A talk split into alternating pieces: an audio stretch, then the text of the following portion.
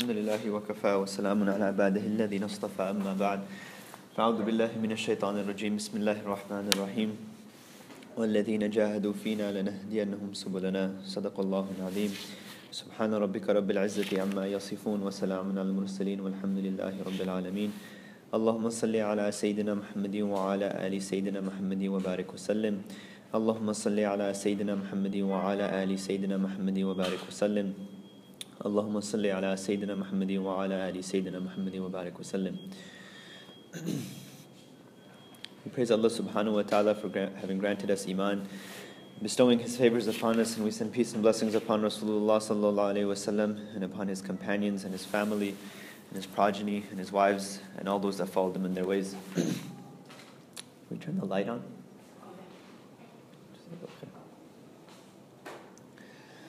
Okay.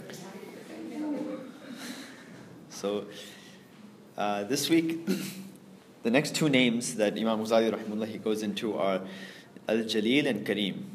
And then somewhere down the line, towards the end of the list of 99 names, he brings uh, Dhul Jalali wal Ikram. Uh, and that's the order that has been mentioned in Hadith. So, but we're going to go slightly out of order. So we'll do Jalil and Kareem, inshallah, and bring Dhul Jalali wal Ikram because they're all related and very similar. So, Jalil is the majestic one. So, what does majesty mean? Imam Ghazali rahimullah, he goes into explaining that Jalil is being the, the, the majestic one means that Allah subhanahu wa ta'ala has certain attributes. His different attributes can be categorized into different things.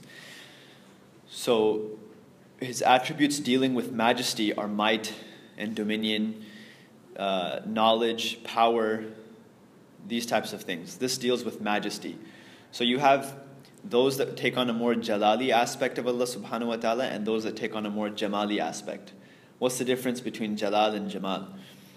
Uh, we can look at, you know, if we look at different types of animals, for example, why has Allah subhanahu wa ta'ala created different types of animals? There's certain things like snakes. We don't understand what, what benefit is there in snakes. Is there any good in snakes? So it's said that snakes don't have any goodness in them. Okay? Why has Allah ta'ala created this? They, they are there. One, it could be a sign for us because snakes will also be used in certain types of uh, you know, punishments and whatnot for us in the grave.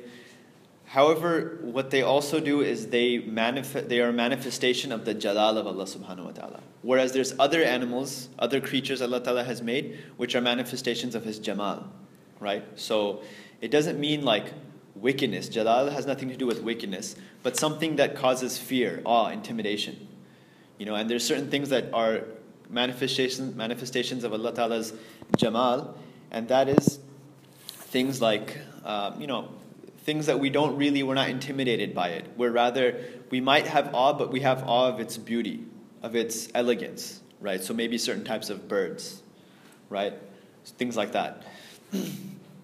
Uh, I guess even within the birds, you have certain uh, birds that are more jalali and more jamali. Even amongst the companions of Rasulullah Sallam. So Rasulullah was the most, uh, he was the perfect balance of everything, right? The perfect, most middle way of everything.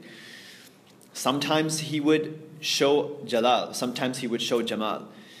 But when you describe his companions, you have what? His two closest companions being Umar and Abu Bakr radiallahu anhu. So Umar radiallahu anhu was more on the jalali side, more on the intimidation, more kind of stern side, whereas Abu Bakr radiallahu anhu was more on the softer side.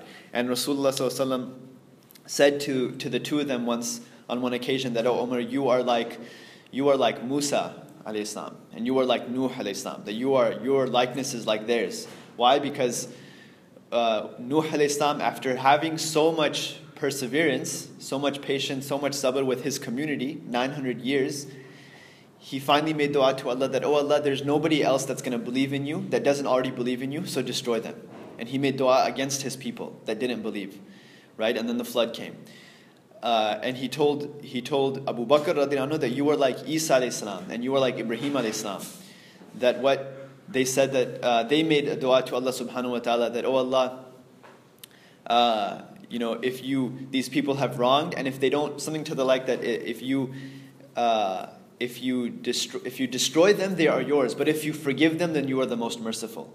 So they, they recognize that Allah subhanahu wa ta'ala, He can destroy them because they're His property, right? We are the property of Allah. But if you are if you show your mercy, well, if you forgive them then and overlook them, you are the most merciful, right? So they made this dua to, to Allah subhanahu wa ta'ala. Meaning if you don't destroy them in the dunya, you you, you guide them, right? Uh, so you have certain prophets and certain companions of the Prophet that showed more of a Jalali side and certain that showed a more Jamali side. Now, Allah subhanahu wa ta'ala being Jalil means what? He's, he is the majesty, right? He is majestic. He has majesty. Uh, and the traits of majesty, as we mentioned, are those things dealing with intimidation, right? So might and dominion, aziz, these types of things. You have another trait that we all already mentioned, one attribute, which was kabir. So kabir was what? Kabir referred to the perfection of essence, the perfection of the essence of Allah subhanahu wa ta'ala. Whereas uh, Jalil refers to the perfection of attributes, meaning it brings all of these different attributes together. So one who is absolute and all of these different majestic attributes can be said to be Jalil. And Azim, Azim is the one who is, this refers to the perfection of essence and attributes. So Kabir was perfection of essence, Jalil was perfection of attributes, and Azim is perfection of both. Okay? Now, Jalil it's said, Imam Ghazali mentions that it's related to beauty. It's related to beauty. Uh, and this is interesting because we talk about what? Jalil, the Jalal of Allah and the Jamal of Allah. Jamil means beauty, right? So you can say a person is Jamil, that this person is beautiful, right? uh, so it's related to beauty. However, beauty is something that was initially coined when you're viewing something externally. Jalil has to majesty is more in essence of looking at the inward of an individual. So it's not necessarily the outward, the, the outward beauty, which uh, when, when someone has, when an individual or something has outward beauty, that we say this person is jalil, but rather when that inward beauty is, is established. So outward beauty is through sight, and inward beauty is through insight, right? That you're able to see something beyond what the eyes can see, something beyond what is just uh, per, what is apparent. Right? That's what Jalil is. Now, if we think about majesty, we think about like think about a king, for example. Right? That's who's described as being. You know, they'll they might have referred to kings as you know your mm-hmm. Majesty, for example. What type of what did a king portray when a king entered the room? When a king sat before people, what happened? The king was they would refer to him as His Majesty, right? Or the queen as Her Majesty. So there's a certain type of power, a certain type of intimidation and awe and elegance that was, uh, that was manifest to the people. Right now, Imam Ghazali says, however, there is no comparison between external forms and internal meaning. Right? So Jalil is more internal rather than out, uh, outward, rather than external. And there's no, there's no comparison between the external forms and internal meanings, and the internal meaning can only be perceived by intellectual perception. Right? So Jalil has to do with something internal, something that brings awe amongst the people, amongst those amongst the onlooker. Um, so as we mentioned, Allah Ta'ala, we we've mentioned before, Allah Ta'ala is Alim, Halim, Ghafoor, Rahim, Kareem, these types of things. A person who has all of these, Kareem inshallah will do today, uh, Allah Subhanahu Wa Ta'ala being absolute in all of these things, this is what makes him Jalil. Right? And as we mentioned that it, it casts, Jalil means that it casts intimidation into the onlooker. So there were certain teachers that we had when we studied that they were so soft, right? They were so soft, but approaching them was highly intimidating. We just we, we were so like shy to ask a question of some of our teachers, even though they were very soft in nature, but they just they had this awe about them. This is a trait of Rasulullah sallallahu alaihi wasallam, right? That when people would look at him, they would kind of they would actually be afraid at first because he was intimidating, like a lion right? A lion, you look at a lion and it's, it's intimidating, right? It's just, its, its brute strength is just, its power is manifest and apparent. However, when you, when you did actually speak to Rasulullah what happened? He was the softest person, right? That Aisha anha says that he was, Rasulullah was more shy than a girl that had never been married before, right? That Rasulullah had more shyness and more haya than even that individual but he was still very intimidating and he, he, he put awe into the hearts of people when they first looked at him. Right? And so he was a little bit intimidating to approach at first, but then once you approached him, he was very, he was very easygoing after that, right? Uh, it's said that a person when a servant is of Allah subhanahu wa ta'ala is exposed to Allah subhanahu wa ta'ala's beauty, when he's exposed to Allah ta'ala's beauty, then it will create a longing to come closer to Allah. It will create a longing and a desire to make ibadah of Allah subhanahu wa ta'ala. When we are exposed to His beauty, then it will create that longing to be obedient to Allah subhanahu wa ta'ala. However, if we slip, if we sin, if shaitan gets the best of us in a certain situation, then we should seek refuge with this attribute of Al Jalil. We should call upon Allah subhanahu wa ta'ala as Ya Jalil. Why? Because Jalil, this attribute of Allah ta'ala, is the one that humiliated Fir'aun. This is what humiliated Fir'aun. So what will happen? That if we call, when we slip and we sin, we call upon Allah subhanahu wa ta'ala as Al Jalil. Sin is darkness, right? Sin is darkness that has come onto our heart. So we call upon Allah subhanahu wa ta'ala as Jalil, and the light from that attribute shines and it wipes out our sin. Now there's many narrations also of Rasulullah sallallahu alaihi wasallam, some by Anas radiallahu some, some by Muadh bin Jabal anhu, that Rasulullah walked by them, or he walked, or it's either he walked like Sa'd bin, uh, bin Jabal, he walked by him and he heard this. Anas radiallahu narrates that Rasulullah walked by another companion in another incident, and he heard them calling upon Allah subhanahu wa ta'ala by Dhul Jalali wal Ikram, Ya Dhul Jalali wal Ikram, or Al Jalil. And Rasulullah told that companion of his that you have mentioned a great name of Allah subhanahu wa ta'ala, so now make your, make your dua, for Allah ta'ala will answer it. That this name is so beloved to Allah subhanahu wa ta'ala that He will then answer it. Imam Ghazali mentions the counsel is very short for this. He says that the majestic and beautiful among men is the one whose interior attributes are attractive so as to give pleasure to discerning hearts. Exterior beauty is of lesser worth. So, what can we take away from Jalil? As we mentioned, it's, there's awe, but it's also connected to beauty. So to bring this into our life is to have proper and sound inward character. Yeah. What names did they call Allah by? Was it the Jalali? Yeah, Dhul Jalali wal Ikram, yeah. So, uh, what can we take away from this is to have inward beauty, inward character. Because as we mentioned, Jalil has to do with the inward, the inward beauty as opposed to the outward. And the inward is what, when someone has inward beauty, this is what manifests their elegance. And this is what shows, brings awe out amongst the people, usually, right? There's different factors and whatnot. Then you have Al Kareem. Kareem is the generous one. So, Kareem, the one who exceeds the limits that anybody could hope for. That's what Kareem means. Now, Allah Ta'ala is generous in so many different aspects. So many different aspects, Allah subhanahu wa ta'ala. We can't even enumerate how Allah Ta'ala is Kareem how many different aspects of our life and in the creation of Allah that He is Kareem. Now, the Arabs used to regard anything as good or anything of great importance or something being precious as Kareem. Right? So, uh, Rasulullah used to say that Yusuf alayhis salam is Kareem. That he is amongst the most Kareem of Allah subhanahu wa ta'ala's creation. Right? Anything with merit was called Kareem. So Rasulullah referred to Yusuf alayhis salam as that. Now Allah subhanahu wa ta'ala has mentioned um, in, one verse of Quran, وَمَنْ شَكَرَ فَإِنَّمَا يَشْكُرُ لِنَفْسِهِ That whoever is thankful, he has only been thankful for his own self. Only for his own benefit. وَمَنْ كَفَرَ فَإِنَّ رَبِّي غَنِيٌّ كَرِيمٌ and whoever is ungrateful, then indeed my Rabb is ghani, he is independent, and he is kareem, he is generous. So what? Whoever is ungrateful to Allah subhanahu wa ta'ala, Allah ta'ala is still kareem. Meaning, Allah subhanahu wa ta'ala, there is definitely cases in all of our lives that Allah subhanahu wa ta'ala forgives us when we don't ask for forgiveness. We are ungrateful and He continues giving us. We don't ask for something and He gives us anyway. We don't even know what it is we are in need of, and Allah subhanahu wa ta'ala gives it to us. How many bounties are we not aware of that we have, that we haven't realized? Allah ta'ala has given those things to us. So Allah subhanahu wa ta'ala in this verse in Surah Naml, He mentions that even if you are ungrateful, then Allah subhanahu wa ta'ala, He is still Kareem, that He still gives you. Right? He still gives you despite you not having asked for it. Now Kareem means generous. There's another word in Arabic that also means generous. This is Sakhi. Sakhi. Seen, Kha, yeah. Sakhi means generous. What's the difference between Sakhi and Kareem?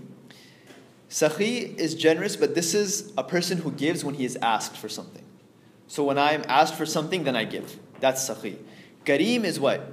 Kareem is an individual who gives without having been asked for it. So, Allah subhanahu wa ta'ala being Kareem means that He does not permit anyone who seeks Rasulullah, uh, He does not permit anyone who seeks refuge with Him to suffer loss. Meaning, how is He Kareem? How is He generous? That if we just ask Allah Ta'ala for protection, that we seek refuge in Him from something, then Allah subhanahu wa ta'ala will definitely grant us that refuge. He will open a way for us. He will make a way out for us. We seek refuge in Allah subhanahu wa ta'ala, He will give us. And Allah subhanahu wa ta'ala has said in the Quran, Surah Infitar, He has said, Ya ayyuhal insan, gharraka bi rabbika al-kareem. That, O insan, O humankind, what is it that has caused you to be beguiled in your Lord? What has caused you to be distracted or to not have this you know, understanding and reality of your Lord? That is who? Al Kareem. That what does this mean? That we are beguiled, we are deceived, or we don't have a true sense of understanding of who Allah subhanahu wa ta'ala is. Do we not have situations where a person says, or we might have said ourselves that, uh, you know, oh, Allah Ta'ala won't forgive me, I might as well just keep sinning. What's the point in asking? Allah Ta'ala is not going to give me.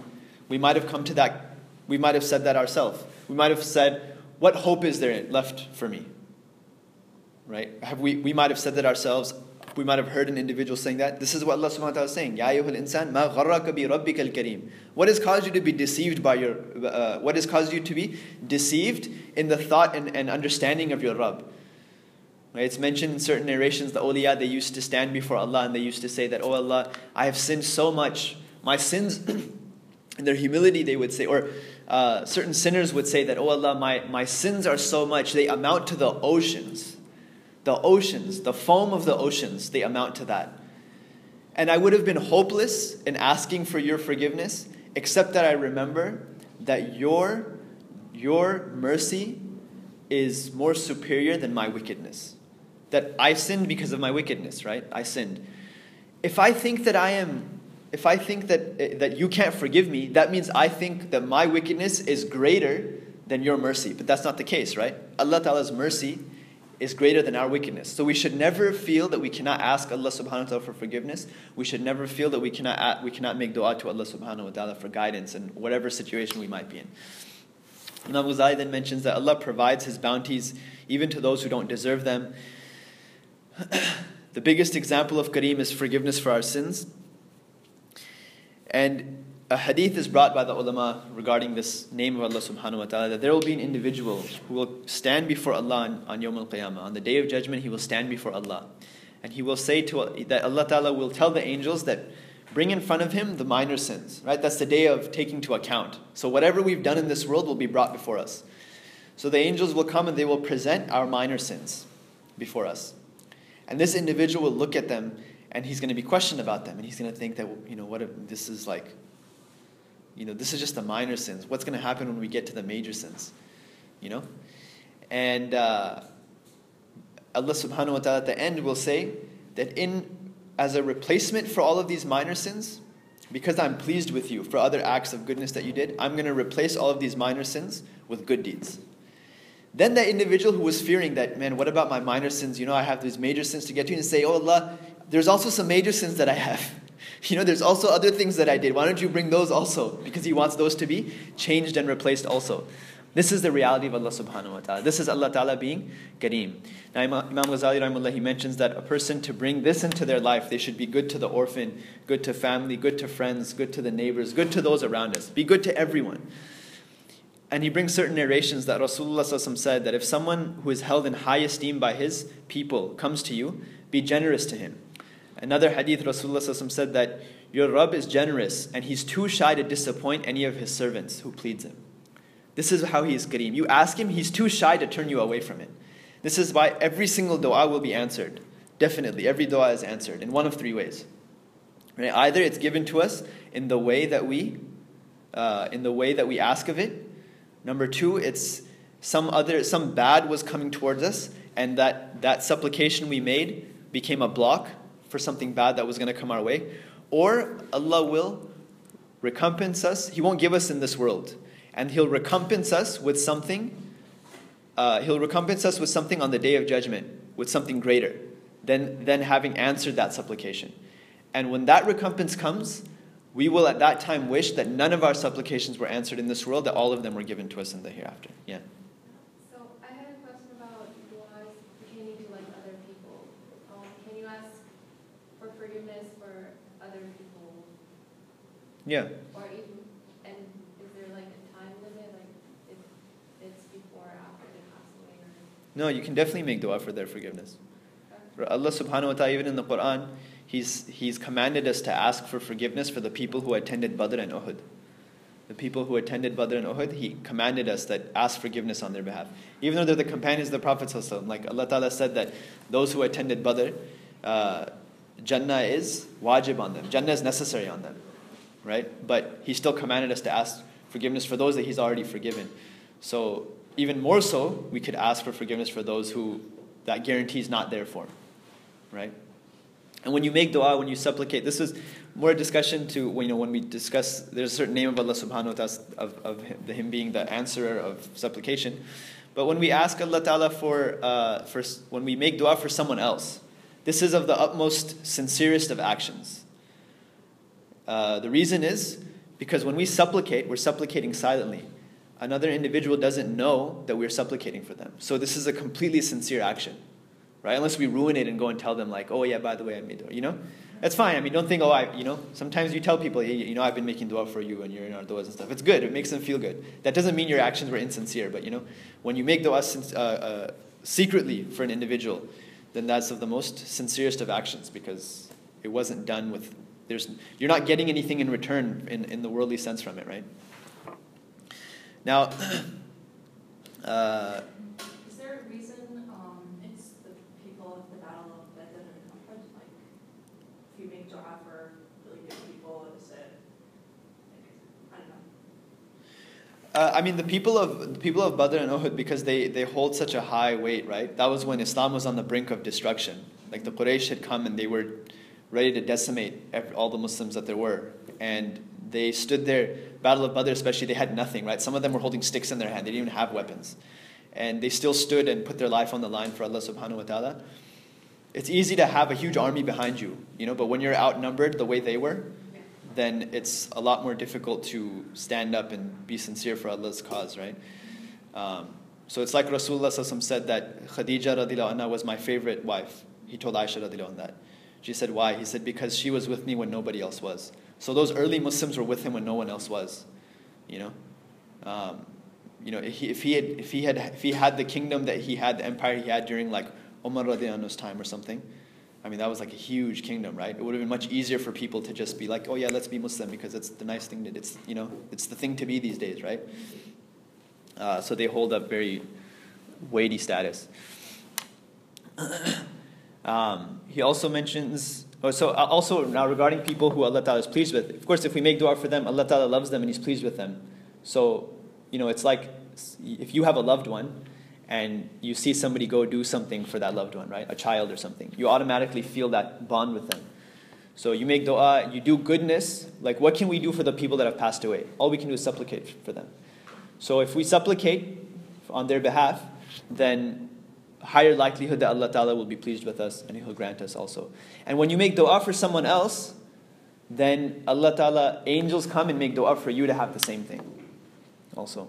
This is also discussions, maybe we'll just skip that name when we come to it. But uh, so other narrations, um, or other things Imam Ghazali mentions is he says that you should make a habit of forgiving anybody who does any wrong to you. This is also uh, how we can be kareem ourselves. To make a habit of forgiving others, even if they do it repeatedly. Furthermore, we should cover the faults of others. Right? We should cover the faults of others. And this is something that we are we're suffering from, right? That we jump to, to spread the faults of others because it's good, makes good gossip. You know? What happens is you get friends, people who consider each other friends, they get together, they socialize. The one friend that's not there, they'll talk all the trash in the world about this individual. And then the, the, the group separates, there's another gathering, the you know person A wasn't there last time, he's there this time. Person C is not there who was there last time. And now they, they all get together and they talk about person C. They'll even turn around and tell the one that wasn't there, you know this guy, you know he was saying all this stuff about you. And like that's their friendship, you know? Somebody was I, I, we were discussing this with somebody, and they're like, "It's like Desperate Housewives." I've never, I've never seen it on though, but you know, it's that's the state of people, right? That's the reality. Like that's what, that's how people are. We should, especially with like social media and stuff, we have to be careful it's very easy to share people's faults through social media, right? Snapchat, all these things. It's very. Easy. I'm not saying don't use those things, but use it for good. you know, use it to good for good. Use it to stay in touch with people, but don't use it to spread the faults of others. That's not that's not good, right? There's certain situations where a person's fault needs to be exposed, right? And it's very few situations, but it's not the way we use it, right? It's like somebody's proposes, like say say somebody goes and proposes for a girl right? And the family asks about the, this individual who proposed. You, you're allowed to just bear all at that moment, right? You're allowed to bear all at that moment, right? Because this is a person's life in jeopardy. Similarly, business, if two people are going into business, right? One person has horrible business practices. You can go to that individual and tell them, you know, I don't think it's a good idea. This person, like, does a lot of fraud, this, that, whatever. You can bear all at that moment. But that's pertaining to those things that are going to affect them, right? If somebody has bad business practice, if, if somebody has good business practices, um, but they're just, you know, they're not like, you know, they might have done some things in their life, like whatever, they did things they shouldn't have done, like, you know, they drink alcohol or something like that, right? But that doesn't affect them in their business, right? So then you shouldn't go to the person they're about to go into business with and be like, oh, you know this person goes clubbing? It's like, okay, what does that have to do with the situation? You know what I mean? Uh, but there's few instances where you're allowed to expose an individual, and that's not even to the masses. That's to those individuals that it's, it, it pertains to, that, that it's, um, are going to be affected by it, right? So we should overlook people and their faults. We should cover the faults of others, and if we cover the faults of others, then Allah co- covers our, our faults on the day of judgment. Imam Ghazali then says that you will not be able to please everybody with your wealth, so please them with your good manners. Good manners is a part of being kareem of being generous. Kareem also, it means generous, it also means to be honorable. It also means to be honorable. So Allah Ta'ala has said in the Quran, uh, Inna akram, uh, Inna akrama indallahi atqakum. That indeed the most honorable according to Allah is the one of you, is that is the one who has the most taqwa. The one, the one who is most honorable. So kareem can mean honor, it can mean uh, generous as well. There's a hadith that uh, Rasulullah says that the generous one, the generous one, the kareem one, the generous one is close to Allah. He is close to the hearts of people.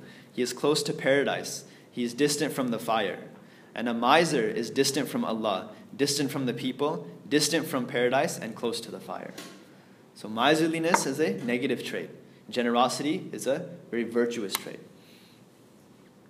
And then the last thing Imam Ghazali mentions regarding this is he says that the generous amongst people, the generous amongst people don't always receive recognition, but are, contrarily, they're bogged down by more demands. So a person who's generous, sometimes they don't get thanked for it. They don't get recognition for it. What happens? Like a person's generous. So if we think in terms of money, right? You give out to somebody, you give money to someone. Then someone else comes and they give money. Then someone else comes and gives money. Eventually people are asking you all around. And what's happening? You're actually getting kind of it's becoming somewhat of a burden that people are asking you. Or you go and you do charity work, or you do some goodness, you help people out. So then everyone starts coming to you and asking you. They're not rec- you're not getting the recognition you deserve sometimes, but more and more people are coming. So Imam Ghazali says, don't be disheartened by this. Because then when so many people start coming and having these demands of you, you start, you know, getting frustrated. So he says, don't allow this to frustrate you because this is a sign of Allah Ta'ala's acceptance of your actions. The fact is these people keep asking you for this thing means that Allah Ta'ala has accepted your having given the people before you. That you having done something for the people before you. So don't get frustrated uh, when people are continuous in their asking. Now, the next name was Raqib, but before we get to that, I wanted to mention Dhul Jalali wal Ikram. And Dhul Jalali wal Ikram, this is mentioned much later on, and it's very short. Imam Ghazali Rahimullah. This is like, it basically ends up being his counsel for Kareem and uh, Jalil. Okay?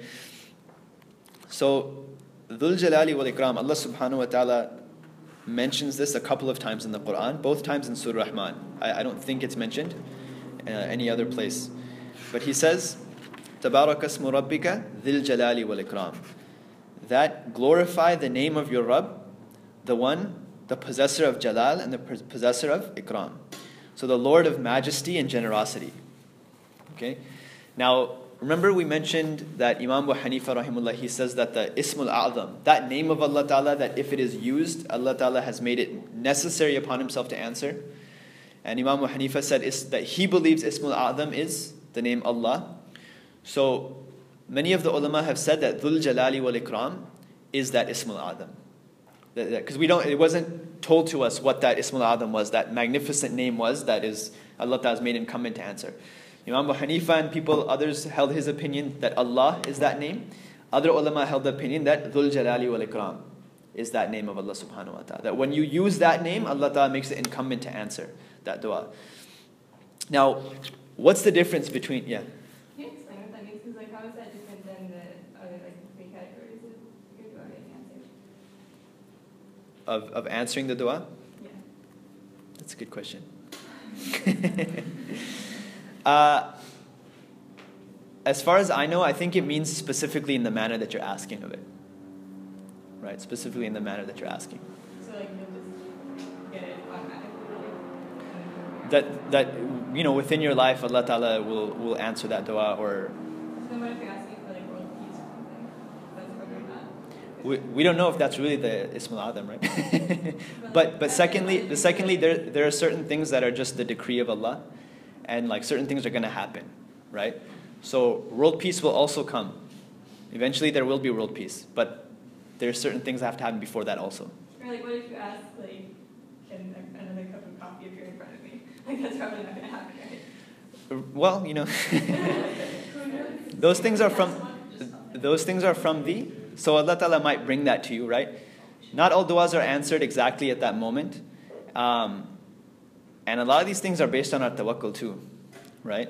That things appearing out of nowhere, this has been documented in the past, right? This has been documented in the past. Like look at, I mean, look at Maryam, Islam, right? In the Quran, Allah subhanahu wa ta'ala bears testimony that that happened for her. She would sit there making her ibadah, and the fruits that were from winter were coming to her in the summer, right? That was their level of piety, their level of trust in Allah ta'ala that got them those that, that got them those things, right? We don't have, most of us don't have that level, right? There are certain individuals in this world, probably very, very, very few, that do have that level and they are granted. You know? Yeah. So those miracle type of things still happen? Yeah. Definitely. Definitely. Nothing is like nothing has changed as far as Allah. He gave them so he can he has the means to give us now also, right? He doesn't even need the means, right? It's on our level of trust in Allah and our level of piety also, right? Right? So anyway, I was going to say, like, it's like the story in the other shit about the, when someone came, the doctor came to, yeah, yeah. right. Right, exactly. So, so what's the difference between Al Jalil, Al Kareem, and Dhul Jalali wal Ikram? So the, the, the, there's a, a, a particle that comes before Jalal and Ikram here, and that's the, the particle Dhu, Zal, Wow. This means possessor, right? So Allah Ta'ala is the possessor of majesty and the possessor of generosity or, or honor. Now, Imam Ghazali, he, he says, just to summarize this, he says that. Um, the Lord of majesty and generosity is the one from whom there is no majesty or perfection, but that it is His. Nor is there generosity or noble gift, but that it flows from Him. For majesty is by His nature, by nature, while generosity emanates from Him to His creation, and the various forms of generosity to create to His creation are hardly restricted or limited. As the saying of the uh, of the Most High indicates, verily we have honored the children of Adam. That's it. That's all he mentions for Dhul Jalali wal Ikram. In summary, what is he saying? He's saying that Allah has given honor and means to people so don't be deceived by thinking. He's given honor and means to people. So don't be deceived by thinking achievement is by yourself. In my own like I thinking about this, in my own like deficient conclusion, I think the reason Allah Ta'ala has put Dhul Jalali wal Ikram separate from Jalal and Ikram, because He doesn't put these names in order as a repetition. He doesn't repeat anything, right, in, amongst His names. They're all there specific for a specific purpose. So I think the reason that this is here that Allah Ta'ala mentions this as, or Rasulullah mentioned this as one of his names, and Allah Ta'ala mentions this in the Quran, is that majesty and honor are two things that usually lead us to arrogance and pride, right? Look at Fir'aun. He claimed that he was Rabbul A'la, right? The highest Rabb. Not even just the Lord. He claimed that he was the highest Lord, right? That's what Fir'aun claimed. And other individuals, they claim these things, right? They, whoever claimed uh, uh, you know, godship, whoever cre- uh, claimed being a god, they it was their majesty amongst people, the awe and elegance that they inspired in people, the honor that they held in society that led them to believing that they were Allah.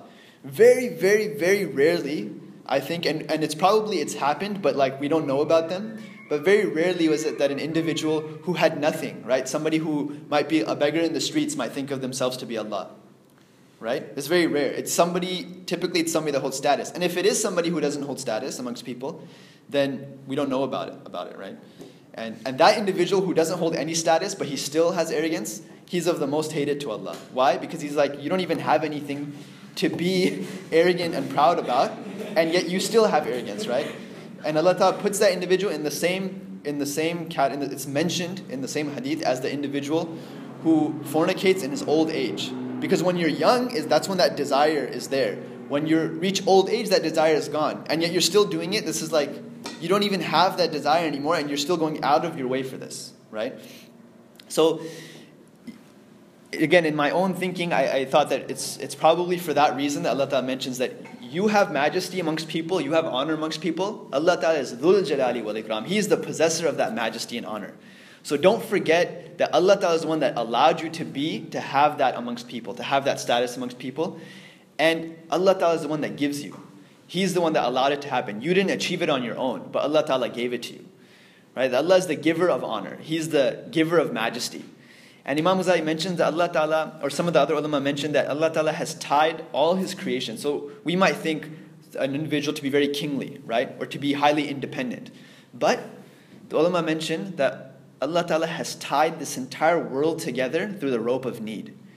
Nobody is truly independent. Even the one who seems to have everything. They're dependent on their own material, they're uh, dependent on their subordinates, those below them, their employees, their servants, whatever it might be. Right? They're still dependent on these things. So no one is truly independent. Everyone, and this is the nidam, this is how Allah Ta'ala, the order of Allah Ta'ala in this world, that He has linked everything together with need. All of us are in, are in need of each other, one way or the other. Everybody. Right? So you have the person sitting at the top that's worth billions of dollars. Okay, how did they get their billions? Maybe they inherited it. Okay, how did that person, how did their father get these, their, all that billions? Because they had a company. And now what about all the, thing, all the things that were necessary to make that company successful? Right? The guy, you know, running the janitorial service to clean the, the company was also needed. Why? Because if the place was filthy, no one would come and work there. No one would stay there. Right? All of that was needed. So even that individual, there's a need for them right? We don't, we don't think anything, society doesn't think of any, any like uh, garbage men. We don't think anything of them. But look at how, how much we're in need of them, right? I used to live in South Africa, right? So like we had, over here we have garbage cans. And the garbage truck comes and it lifts up the garbage can and it dumps it. Over there, you just had to take your garbage and put it out on the street. And there was a garbage truck that would go by, people would jump off, pick up the bag, and throw it. And you'd see the whole garbage truck going with all the garbage piled in the back. And if you put your bag out too early, the monkeys would come and they'd rip up the garbage, and there was trash all over your yard. right? Huh? Yeah, monkeys. Monkeys, yeah. They were small, but like, there's in cases where people, like, they have bars on the windows if people left them open and no one was home, the monkeys would come, they'd open everything, they'd eat everything. Yeah. yeah, exactly. Yeah. Uh, so, you know, all of these, we don't think anything of these people, but society is highly dependent on them, right? Imagine how difficult our life would be if we didn't have garbage men, right? But if we aspire to, no one aspires to be a garbage man, right? But they're highly needed in society. So there's no like we shouldn't be looking down on anybody, right? Even and especially if that's their job, right? So Allah has tied everyone together with need. Now, what is Jalal wal Ikram? It combines the desire. It combines desire, awe, hope, and fear. This is what it means. Allah Ta'ala is Dhul Jalali wal Ikram. So, what is Jalal? Right? Jalal, like it's mentioned in some narrations that Isa alayhi salam he Isa Islam he mentions Allah Ta'ala quotes him in the Quran, Ma qultu lahum illa ma amartani bihi that I did not say I did not say to the people except what you commanded me. What was that? Ani'budullaha uh, Rabbi that worship Allah, my Rabb wa Rabbakum and your Rabb. Wa kuntu alihim shahida and I was a I, I, I was I testified over them, right?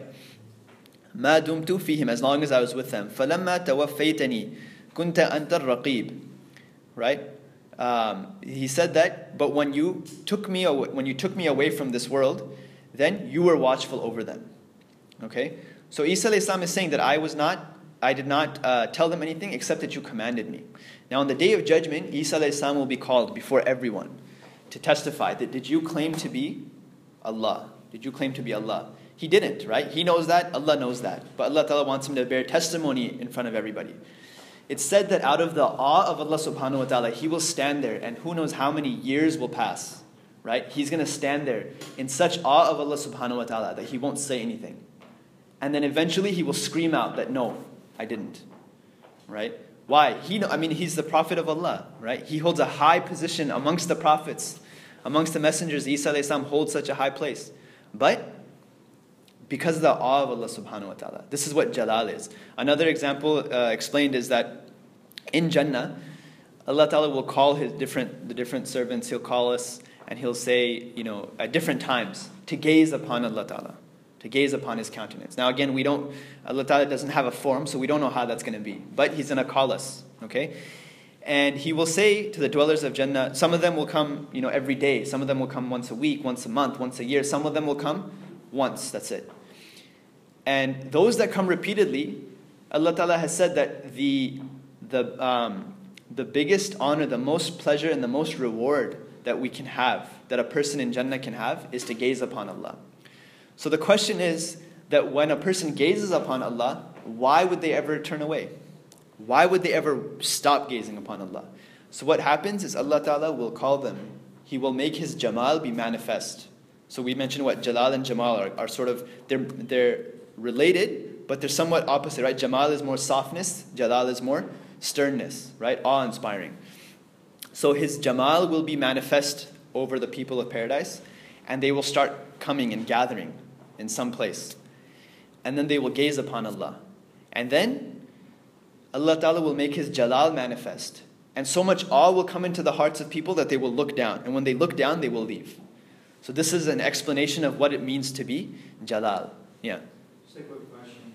Yeah. You said something about like how like some people will have the opportunity to see maybe like once a week or once a month or whatever. Yeah.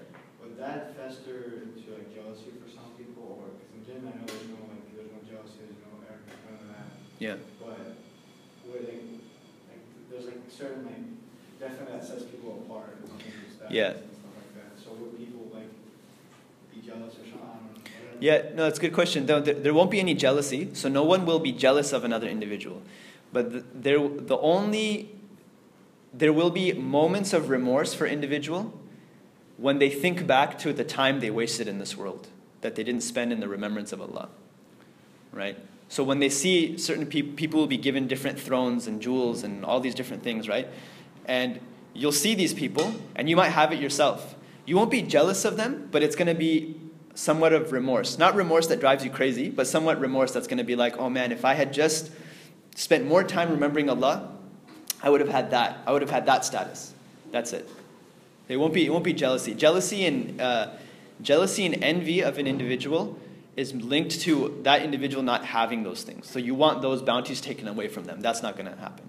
Right? It's not going to be that type.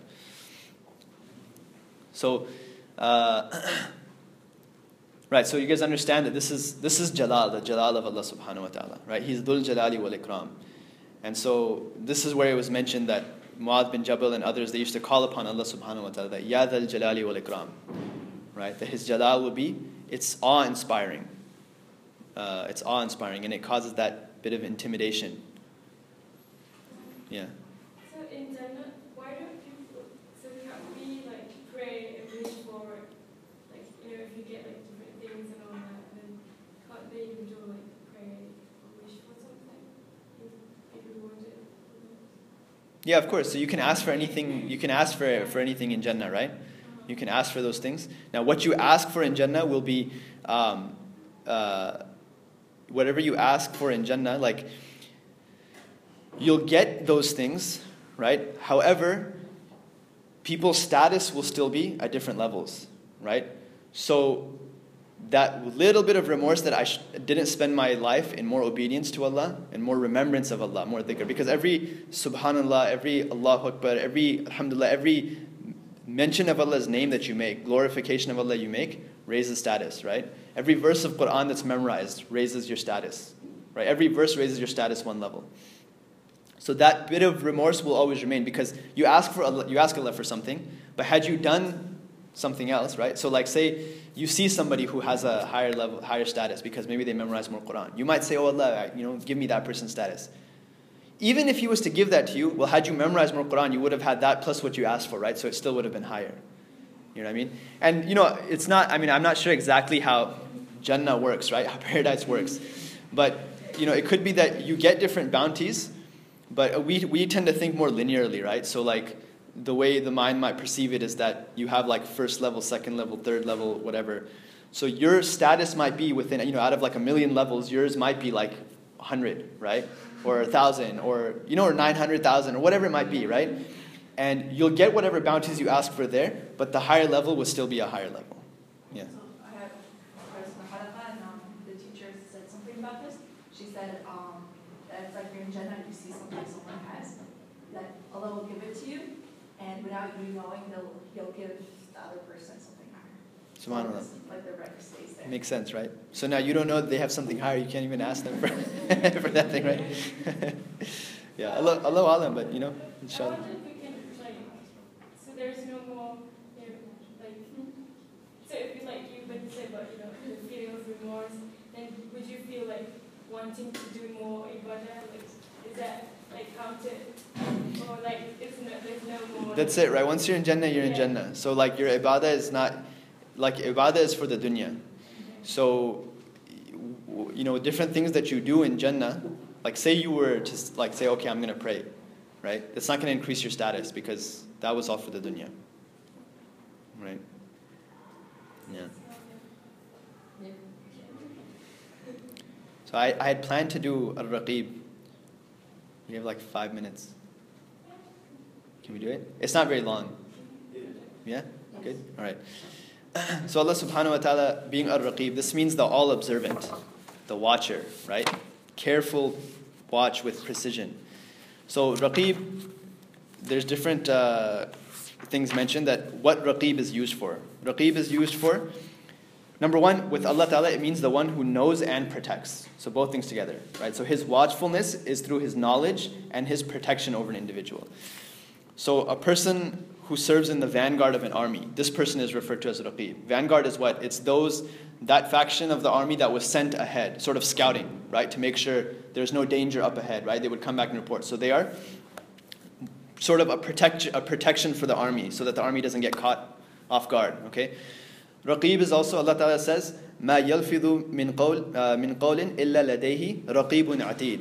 That there's nothing that you can say, there's no word, there's no utterance you make, except that by your side there is somebody prepared to prepared and watching. Meaning what? The angels. So the raqib, the angels that record our deeds, they're watching over us, they're watchful over us. They are called raqib. They are called raqib. So raqib is the one who watches. Imam Ghazali mentions that whoever cares of something to the point of never forgetting it, observes it with a constant and persistent gaze, to the point that the one to whom it was forbidden would never approach it. So like you you have like you put your phone down and you've said that this, you know, or like some like a diamond, and you've said that this is forbidden to, to, for you to come near it. What's gonna happen? They might want to come near it, right? But they're gonna come near it, like now they know if they come near it, you're gonna there's gonna be consequences. They're only going to come near it when they think you're not watching. So raqib is that that close watch over something that that individual who is forbidden to would never come close to it. That's how intently Allah subhanahu wa ta'ala is watching us. So Allah ta'ala says in the Quran, Inna rabbaka labil mirsad. That indeed your Rabb, your Lord, over you is mirsad. Mirsad means what? Mirsad is explained that, I think we explained this in, uh, when we did Basir, but mirsad is explained as the one who, when he is about to, when he's aiming at his target, right? Someone goes hunting, they're aiming at their target, and they are about to take fire. They're about to pull that trigger, how their breath stops and how they become so in tune with every movement and breath of that animal that they're about to shoot.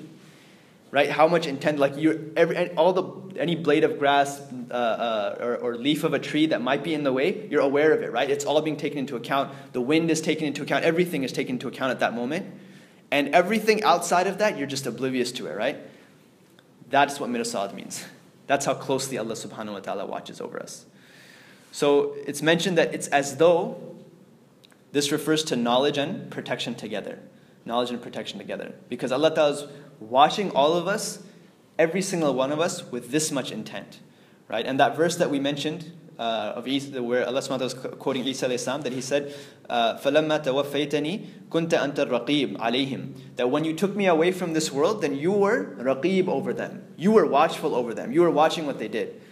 So Isa is saying that, Oh Allah, I didn't, t- I didn't command anything except what you told me to command, except what you commanded me to say. Right? And that is what? To worship you. you are my Lord and you are their Lord as well. And I was I made sure of this during my time there. Once I was gone, then you watched over them and you saw what happened. Right? That's what Isa is saying. There's a narration. I think it's a narration of, of it's like a Israeli riwayah, right? It's a narration that comes down from uh, from from the uh, books of the Jewish people, and it's not it's not necessarily problematic, so it's okay to narrate. Um, as far as I know, it comes from their narrations. I don't remember it coming from our, like our books of hadith and whatnot. That one time Musa alayhis salam was asked, uh, "Do you uh, that go and can you ask Allah? Does He ever sleep?" So Musa alayhis salam went to Allah and he said, he asked Allah, "Oh Allah, do you sleep?"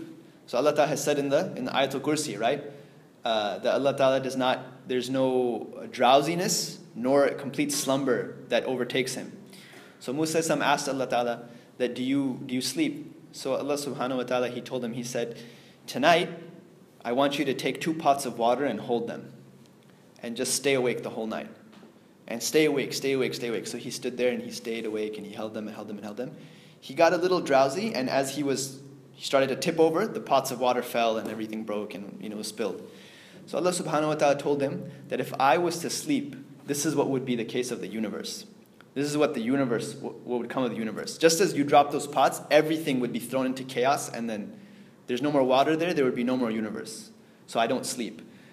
Meaning, if Allah Ta'ala doesn't sleep, and He's so watchful, like what's the, what's the parable, right? What's the example? That the opposite of that is true. That He's watching so closely in order that everything keeps working, everything stays intact. Imam Ghazali then mentions that this. Um, that this attribute of watchfulness is only praiseworthy if it is directed to Allah and to our own hearts. And this is only by knowing that Allah is watching him and that shaitan and the nafs are an enemy to us.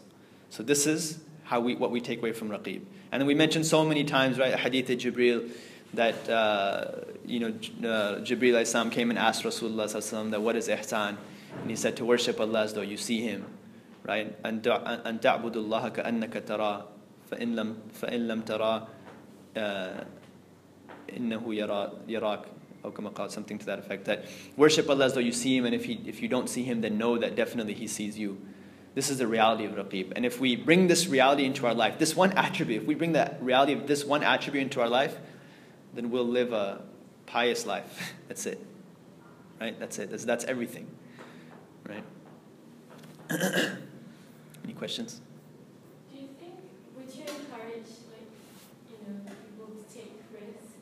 You know, like, when it would um, let us be in danger, but then we believe, like, you know, we believe in this aspect of Allah, we can protect it. So, yeah, uh, I mean, Allah does protect, right? But, like, we can't be ignorant either.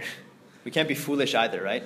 So, unnecessary risk you know, is not is not good, right? So there's a narration of an individual who said what to the Prophet ﷺ. He left, he went into the masjid, and he left his camel outside, and he didn't tie it down. So Rasulullah told him that you should tie your camel down. He said, I trust in Allah. He said, okay, but you have to do your part also. You trust in Allah, but that camel can walk away. You do your part, and then if something happens, maybe it's a test from Allah, right? So Allah Ta'ala has given us the means. That's why, you know, there's a narration there's a narration that Hassan al-Basri rahimullah, right, great, great tabi'i, right, and he met Ali radhiyallahu He was walking one day with his student, and he, they come to a river, and he says, uh, he stops at the river. So his student says, What's wrong? Why'd you stop? He says, I'm waiting for someone to come to take us across. So the student says, What? You can't just walk across? Right? So people thought, Oh, the student has like this miracle, this karama he can perform that he can walk on water. Okay? So people thought the student has surpassed the teacher. And uh, the reality was, the ulama say the reality was, no, he didn't surpass the teacher. Hassan Basri Rahimullah could also walk across the water, but he understood how the order of Allah is in this world. That He has made this world as a means to things. He has created a means and we have to use those means. And that is a higher level of worship to Allah Ta'ala, to use the means that He's given us. Right? And to not use the means, that's foolishness. Right? To not use our effort to try and use them to, to get the means or to, to achieve our goals, that's foolishness. Yeah. Any other questions? Yeah. So you were talking earlier about, uh, about forgiving others and stuff like that. And I think, at least for me in particular, it's, uh, sometimes it's hard to forgive people when they've wronged you. Yeah. And it's hard to do like, you could say like, oh, I, I forgive them, but you still have that, you know, that kind Yeah. of lingering, you know, like, Yeah. well, can I, I, I still, like, I'm still like kind of like, uh, spiteful towards it, you know? Yeah. So how do we like, I guess, take control of that and, and like sincerely, like you know, I, I want to forgive them or whatever, Yeah. and so I, so I can gain that status with Allah. Yeah. So, So- Number one is that you should go out of your way to be good to them, right? And that's going against your nafs because your nafs don't want it, right? Your nafs don't want, even though you might not want to be bad to them, but your nafs don't want you to go out of your way to be good to them. So that's going against your nafs, okay? So there's a great reward in that. Um, and second, get them a gift, compliment them, right? This is all going out of your way to be good to them. Gifts bring people together, right? So it will create more of a bond. They'll be happy with you, then they'll start going out of their way they, to their way to be nice to you, right? Even if they might not give you a gift, but even if it's something small, right? You give them whatever, it starts bringing that.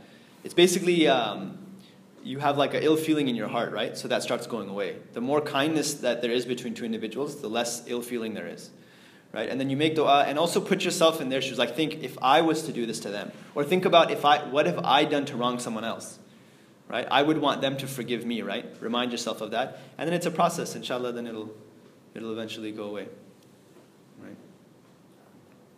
And then if they wrong you, again, don't remind them of the favors that you did for them, because that throws water on it all, right? If you've done a favor to somebody and then you remind them of the favors you've done, that's like, it's just throwing water on it. Like it's as though you didn't do anything, because then now, now you've removed that sincerity, you know. And make biggest thing is you know make dua to Allah Subhanahu wa Taala to to remove that from your heart as well. Any other questions? اللهم انت السلام منك السلام تبارك يا ذا الجلال والاكرام سمعنا واطعنا غفرانك ربنا واليك المصير اللهم اغفر لنا ذنوبنا وطهر قلوبنا وحسن فروجنا ربنا آتنا في الدنيا حسنة وفي الآخرة حسنة وقنا عذاب النار عذاب القبر عذاب الموت ربنا ولا تحملنا ما لا طاقة لنا به واعف عنا واغفر لنا وارحمنا أنت مولانا فانصرنا على القوم الكافرين Ya Allah, we have sinned. Ya Allah, we have wronged ourselves. Ya Allah, forgive us of our sins, our major sins, our minor sins. Ya Allah, forgive and guide and bless our parents, our teachers, our mashayikh, Ya Allah. Ya Allah, grant us pious spouses, Ya Allah. Make us pious, Ya Allah. Guide us on the straight path. Use us to guide others, Ya Allah. Guide our families, guide everyone in our families, and guide our progeny, Ya Allah. Grant us a pious progeny, Ya Allah. A progeny that you are pleased with, Ya Allah. Grant us a life that is pleasing to you, a death that is pleasing to you, and raise us on Yom Al Qiyamah with those that have pleased you. Ya Allah, all those that are sick and suffering around the world, Ya Allah, remove their sicknesses, remove their suffering. Ya Allah, grant us the strength to stand up against oppression, Ya Allah, and remove oppression from the world. Ya Allah, all the pure and pious needs that people have around the world, grant them their needs, Ya Allah. Grant us patience and sabr in times of difficulty, Ya Allah. Do not allow difficulty to befall us, Ya Allah. Ya Allah, always keep us in a state that we are thankful to you and grant us a life of afiyah. اللهم إنا نسألك من خير ما سألك منه نبيك محمد صلى الله عليه وسلم ونعوذ بك من شر ما استعاذ منه نبيك محمد صلى الله عليه وسلم وأنت المستعان وعليك البلاغ ولا حول ولا قوة إلا بالله العلي العظيم سبحان ربك رب العزة عما يصفون وسلام على المرسلين والحمد لله رب العالمين בחיים.